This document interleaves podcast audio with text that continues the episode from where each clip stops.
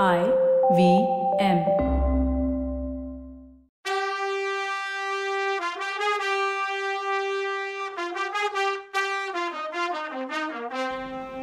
வணக்கம். Welcome to கதை பாட்காஸ்டின் பொன்னியின் செல்வன். இது எபிசோட் தேர்ட்டி கதை சொல்பவர் கவிதா. வணக்கங்க. நான் கவிதா பேசுகிறேன் இலங்கையில் இருந்து மணிமகுடத்தையும் ரத்தின ஹாரத்தையும் கொண்டு வந்து அதை வச்சு இளவரசர் அருள்மொழியை மதுரையில் உட்கார வைக்கணும்னு சொன்ன சேனாதிபதியை அவசரமாக தடுத்த அனிருத்தர் இதெல்லாம் பேசக்கூடாதுன்னு சொல்லாமல் சொன்னார். அது உண்மைதானே? யுவராஜ பட்டாபிஷேகம் பண்ணி இளவரசர் ஆதித்த கரிகாலன் அடுத்த மன்னனா வரிசையில் காத்திருக்கும்போது அருள்மொழியை எப்படி உட்கார வைக்க முடியும்?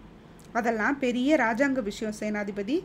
நாம பேச வேண்டாம். நாம நடக்க வேண்டியதை பேசுவோம்னு சொல்லிட்டு இலங்கை யுத்தம் முடிஞ்ச பின்னாடி இளவரசர் திக்விஜயம் செய்ய போகிறார் ஆயிரம் கப்பல்களையும் பல்லாயிரக்கணக்கான வீரர்களையும் கூட்டிட்டு கடலில் பயணம் பண்ணி மானக்கவரம் மாப்பாளம் மாயூரடிங்கம் கடாரம் இலாமுரி தேசம் ஸ்ரீவிஜயம் சாவகம் புஷ்பகம் இந்த மாதிரி நாடுகளுக்கு போய் வெற்றி கொள்ள போகிறார் அதே மாதிரி நில வழியாக போய் கேரளம் குடகுமலை கொல்லம் வேங்கி கலிங்கம் இரட்டப்பாடி சக்கரக்கோட்டம் அங்கம் வங்கம் கோசலம் விதேகம் கூர்ஜரம் பாஞ்சாலம் இந்த மாதிரி நாடுகளுக்கும் படையெடுத்து போக போகிறார் இவரோட முன்னோர் கரிகால் பெருவளத்தான் மாதிரி இமயமலைக்கு போய் கொடி நாட்டுவார்.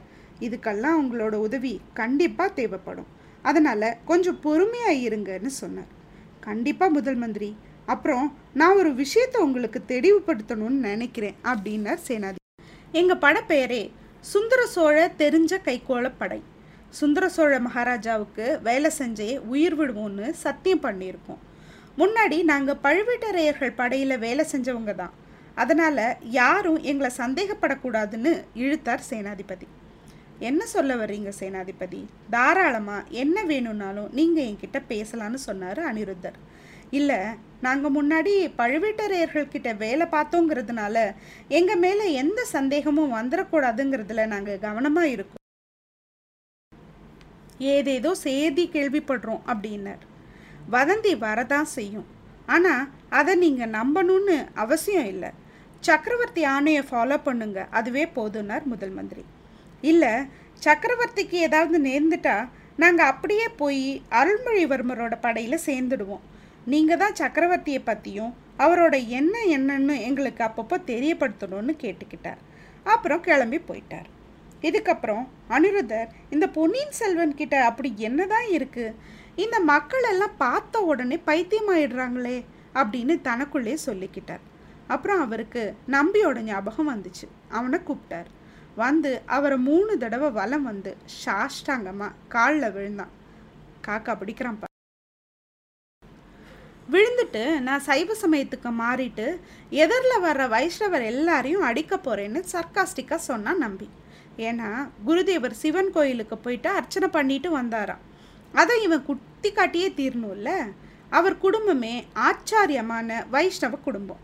அப்படி இருக்க நீங்கள் எப்படி சிவனை கும்பிடலான்னு சொல்லாமல் சொல்கிறானாம் உடனே அனிருத்த பிரம்மராயர் சிரிச்சுக்கிட்டே எல்லா உருவத்திலையும் நான் நாராயணனையே பார்க்குறேன் அப்படின்னு சொன்னார்.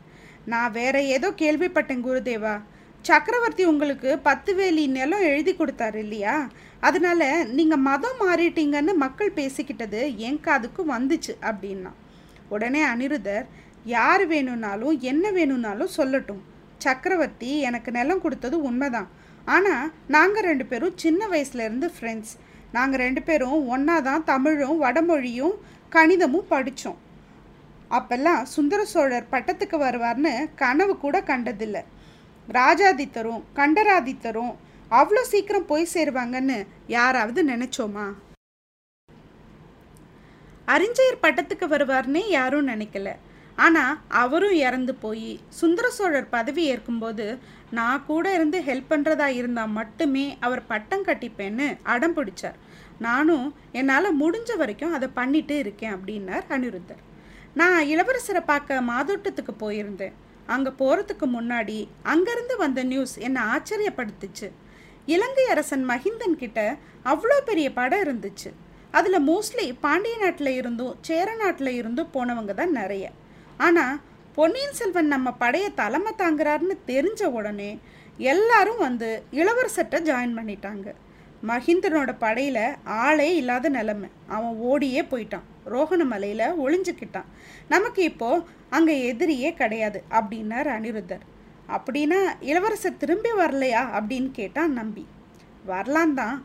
ஆனால் அவருக்கு அதில் இஷ்டம் இல்லை. எனக்கும் தான். அவர் அங்கே இல்லைன்னு தெரிஞ்சா திரும்பி மஹிந்தன் வெளியில் வருவான். பழையபடி போர ஆரம்பிக்கும். ஒன்று அந்த மக்களும் மன்னனும் ஃப்ரெண்ட்லியாக இருக்கணும். இல்லை அங்கே நம்ம ஆட்சி நடக்கணும். இந்த ரெண்டையுமே நடக்க வைக்க ட்ரை பண்ணுறார் இளவரசர். நம்ம வீரர்கள் அங்கே இப்போ இடிபட்டிருந்த கோயில்கள் புத்த விகாரங்களை சரி பண்ணிட்டு இருக்காங்க அப்படின்னார். உடனே நம்பி போகிற போக்க பார்த்தா இளவரசர் சைவம் வைஷ்ணவம் ரெண்டையுமே விட்டுட்டு புத்த மதத்தில் ஜாயின் பண்ணுவார் போல அப்படின்னா உடனே அனிருத்தர் சாதாரண மக்களுக்கு தான் தம் மதம் எப்பவுமே பெருசு. ஆனால் நாடாளும் அரசனுக்கு எம்மதமும் சம்மதமாக இருக்கணும். அவரோட மக்கள் எந்த மதமாக இருந்தாலும் அதை அனுசரித்து போகணும். இதெல்லாம் இளவரசருக்கு யாருமே சொல்லணும்னு அவசியம் இல்லை. பிறவியிலேயே அவருக்கு அது இருக்குது ஏக சக்கரவர்த்தியா இந்த நாட்டை ஆள தகுதியான ஒருத்தர் இளவரசர். கொஞ்சம் முன்னாடி இங்கே வந்திருந்த வணிகர்களும் சேனாதிபதிகளும் என்ன சொன்னாங்க தெரியுமா நம்பி? இளவரசருக்காக என்ன வேணாலும் செய்கிறேன்னாங்க ஆமாம் சுவாமி நீங்கள் ஏதேதோ சொல்கிறீங்க ஆனால் நமக்கு பின்னாடி ஒரு கூட்டம் என்னென்னவோ பேசிட்டு இருக்கு செஞ்சுட்டு இருக்குன்னா. அது சரி அதை மறந்தே போயிட்டேன் பாரு. நீ என்னென்ன தெரிஞ்சுக்கிட்ட இந்த ட்ராவலில் அதை சொல்லு. ஆழ்வார்க்கடியான் விவரமாக எல்லாத்தையும் சொல்ல ஆரம்பித்தான் அவன் செம்பியன் மாதேவி கிட்டேயும் குந்தவை கிட்டேயும் எதையாவது மறைச்சாலும் மறப்பான்.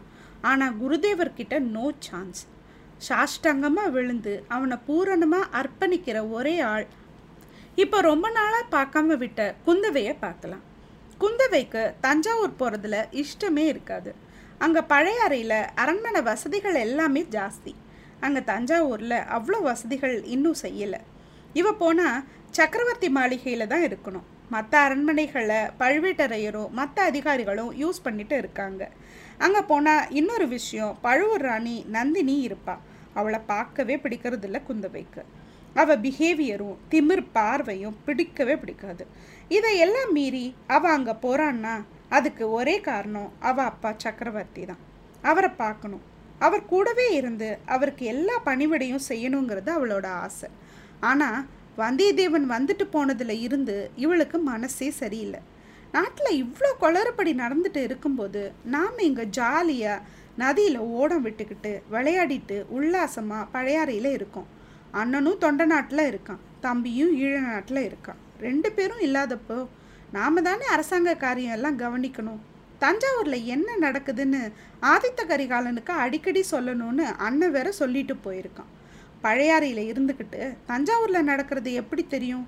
வந்தியத்தேவன் சொன்னதுல இருந்து இந்த வில்லன் பிரதர்ஸ் அதான் பழுவேட்டரையர்கள் ஏதோ சூழ்ச்சி செஞ்சு அதில் இந்த மதுராந்தகனையும் கூட்டு சேர்த்து சேரை பிடிக்க ட்ரை பண்ணுறாங்க இதில் வேற எல்லா சிற்றரசர்களையும் தங்களோட சேர்த்துக்கிறாங்க. என்ன நடக்க போகுது? சுந்தர சோழரை ஏதாவது பண்ண போகிறாங்களா அவர் போயிட்டா இந்த மதுராந்தகன் பதவியில் உடனே உட்கார வைக்க ஈஸியாக இருக்கும் அப்படின்னு நினச்சி பண்ணுறாங்களோ இந்த நந்தினி வேற ஏதாவது ஐடியா கொடுத்துருப்பா. நாம் தஞ்சாவூர் போய் அப்பா பக்கத்தில் இருக்கிறது பெஸ்ட்டு ஏதாவது ஆபத்து வராமல் அப்பாவுக்கு பக்கத்தில் இருந்து பார்த்துக்கலாம் தஞ்சாவூருக்கு போனால் அப்பாவும் அம்மாவும் இங்கே ஏன் வந்த பழைய அறையில் சௌகரியமாக இருக்கிறத விட்டுட்டுன்னு கேட்பாங்க அப்புறம் கல்யாணம் பற்றியும் பேசுவாங்க. அதை கேட்கவே பிடிக்காது. ஆனாலும் அப்பா உயிருக்கு ஆபத்து இருக்குது இதெல்லாம் விட வந்தியத்தேவனை பற்றி ஏதோ தெரிஞ்சு அவனை கோடிக்கரை பக்கம் ஆளுங்களை அனுப்பி வில்லன் பிரதர்ஸ் தேட சொன்னதாக கேள்விப்பட்டான் அவன் பழுவேட்டரையர் வீரர்கள்கிட்ட சிக்கிட்டானா என்னன்னு எப்படி தெரிஞ்சுக்கிறது? ஒருவேளை அவனை பிடிச்சிருந்தா தஞ்சாவூருக்கு தானே கூட்டிகிட்டு வருவாங்க. அப்போ நான் அங்கே இருந்தே ஆகணும். கரிகாலன் அனுப்பின தூதனை அவ்வளோ ஈஸியாக ஒன்றும் பண்ண முடியாது. ஆனால் அவன் மேலே அவங்களுக்கு ஏதாவது பழி சொல்லியே ஆகணும். அதனால தான் அவன் கந்தமாறனை குத்திட்டதா பொய் சொல்கிறாங்க அது பொய்ன்னு எப்படியாவது ப்ரூவ் பண்ணும். அதுக்கு அவசியம் கந்தமாறனை பார்த்தே ஆகணும்னு யோசிச்சா. இப்படியெல்லாம் யோசிச்சுட்டு இவன் யானையில் வந்துட்டு இருக்கும்போது இவளோட வந்த வானதி ஒரு விஷயத்தை மட்டுமே யோசிச்சுட்டு இருந்தா. அது அருள்மொழி. அக்கா அவரை வர சொல்லி ஓலை அனுப்பிச்சிருக்கீங்களே. அவர் வந்தா எங்கே வருவார்? பழையாறைக்கா? இல்லை தஞ்சாவூருக்கா? அப்படின்னா. அவர் பழையாறைக்கு வந்தாருன்னா நாம் தஞ்சாவூருக்கு போயிட்டு இருக்கோமே. என்ன பண்ணுறதுன்னு கேட்டா. அவ கவலை அவளுக்கு. யாரடி கேட்குற பொன்னியின் செல்வனையான்னு கேட்டா குந்தவை. ஆமாக்கான்னு சொல்லிட்டு நீங்களும் ஒவ்வொரு தடவையும் பொன்னியின் செல்வன் பொன்னியின் செல்வன்னு சொல்கிறீங்க அந்த பேர் எப்படி வந்துச்சு அவருக்கு? அப்படின்னு கேட்டா. சீவக சிந்தாமணி ஐம்பெரும் காப்பியங்களில் ஒன்று சீவகன் தான் அதில் ஹீரோ அவன் பிறந்த உடனே அவங்க அம்மா சிந்தாமணியே அப்படின்னு கொஞ்சினாங்களாம். அதனால தான் அதுக்கு பேர் சீவக சிந்தாமணி. இதே மாதிரி பொன்னியின் செல்வன்னு கதைக்கு பேர். ஆனால் அவரோட இயற்பெயர் அருள்மொழி. நாம் ஏன் பொன்னியின் செல்வன்னு அவருக்கு பேர் வந்துச்சுன்னு தெரிஞ்சுக்கணும் இல்லையா? வாங்க பார்க்கலாம். குந்தவை சொல்ல ஆரம்பித்தான் சுந்தர சோழ மகாராஜா பட்டத்துக்கு வந்த புதுசில் பொன்னி நதி அதாவது நம்ம காவேரியில் உல்லாசமாக குடும்பத்தோட சவாரி போயிட்டு இருந்தார். பெரியவங்க எல்லாரும் அவங்களுக்குள்ள பேசி அரட்டை அடிச்சுட்டு இருந்தாங்க. குழந்தைங்க எல்லாம் சேர்ந்து ஏதோ தண்ணியில் கைவிட்டு விளையாடிட்டு இருந்தாங்க. திடீர்னு குழந்தையா இருந்த அருள்மொழியை காணும். குந்தவை தான் அதை கண்டுபிடிச்சா முதல்ல. குழந்தைங்க குழந்தைங்கன்னு எல்லாரும் தேடினாங்க. குந்தவையும் ஆதித்தனும் தம்பியை காணும்னு அலற ஆரம்பித்தாங்க புலம்புனாங்க. படகோட்டிகள் சில பேர் தண்ணியில் குதித்து தேடினாங்க. அவன் எப்போ வெள்ளத்தில் விழுந்தான்? எவ்வளோ தூரம் தண்ணி அவனை இழுத்துட்டு போயிருக்கும்? இதெல்லாம் தெரியவே இல்லை. குத்து மதிப்பாக எல்லாரும் தேடிட்டு இருந்தாங்க. குழந்த கிடைக்கல. இதுக்கடையில் படகுல இருந்த ராணிகளும் தோழிகளில் சில பேரும் ரொம்ப அருள்மொழி மேலே வாஞ்சையாக இருக்கவங்க மயக்கம் போட்டு விழுந்தாங்க. அதை கவனிக்க முடியாமல் மீதி பேர் ஐயோ ஐயோன்னு கத்திட்டு இருந்தாங்க. திடீர்னு எல்லாரையும் ஆச்சரியப்படுத்துகிற மாதிரி ஒரு உருவம் தண்ணிக்கு மேலே வந்துச்சு. அது ஒரு பொண்ணோட உருவம். பொண்ணோட கையில் குழந்த அருள்மொழி இருந்தான் அந்த பொண்ணோட முகமும் கழுத்தும் தான் தண்ணிக்கு மேலே தெரிஞ்சுது. அதுவும் குழந்த கையில் இருந்ததுனால சரியாக தெரியலை. இதை பார்த்த சக்கரவர்த்தி நீந்தி போய் குழந்தைய கையில் வாங்கிட்டார். படகோட்டிகள் படகை கிட்ட கொண்டு போய் மன்னரையும் குழந்தையும் கைப்பிடிச்சு ஏற்றி விட்டாங்க. படகுல ஏறின அடுத்த நிமிஷம் மன்னர் மயக்கமாக விழுந்துட்டார். இதை கவனிக்க எல்லாரும் பிஸி ஆயிட்டதுல அந்த குழந்தைய காப்பாற்றி கொடுத்த பொண்ணை எல்லாரும் மறந்தே போயிட்டாங்க. குழந்தை காப்பாற்றி கொடுத்தவன்னு சொல்லி யாரும் மன்னர்கிட்ட பரிசு வாங்கவும் வரல. அதனால பொன்னி நதி தான் பெண்ணாகி குழந்தைய காப்பாற்றின தெய்வமாக எல்லாருக்கும் தோணுச்சு. அதனால் வருஷா வருஷம் அந்த நாளில் பொன்னி நதியாகிய தெய்வத்துக்கு பூஜை பண்ணணும்னு அரேஞ்ச் பண்ணாரு மன்னர். அப்போலேருந்து குழந்தை அருள்மொழிய பொன்னியின் செல்வன் அப்படின்னு எல்லாரும் கூப்பிட ஆரம்பித்தாங்க அரண்மனையில் இருந்தவங்களுக்கும் ஏன் மக்களுக்குமே பொன்னியின் செல்வனாரார் அருள்மொழி. சின்ன குழந்தையிலேயே தெய்வத்தோட அருள் அவருக்கு கூடவே இருந்திருக்கு. தெய்வத்தோட சப்போர்ட் மட்டும் இல்லை மக்கள் சப்போர்ட்டும் இருந்திருக்கு. ராஜாதி ராஜா உண்மையிலே அவர்தானே. அடுத்த எபிசோடில் பார்க்கலாம். பாய் See you soon.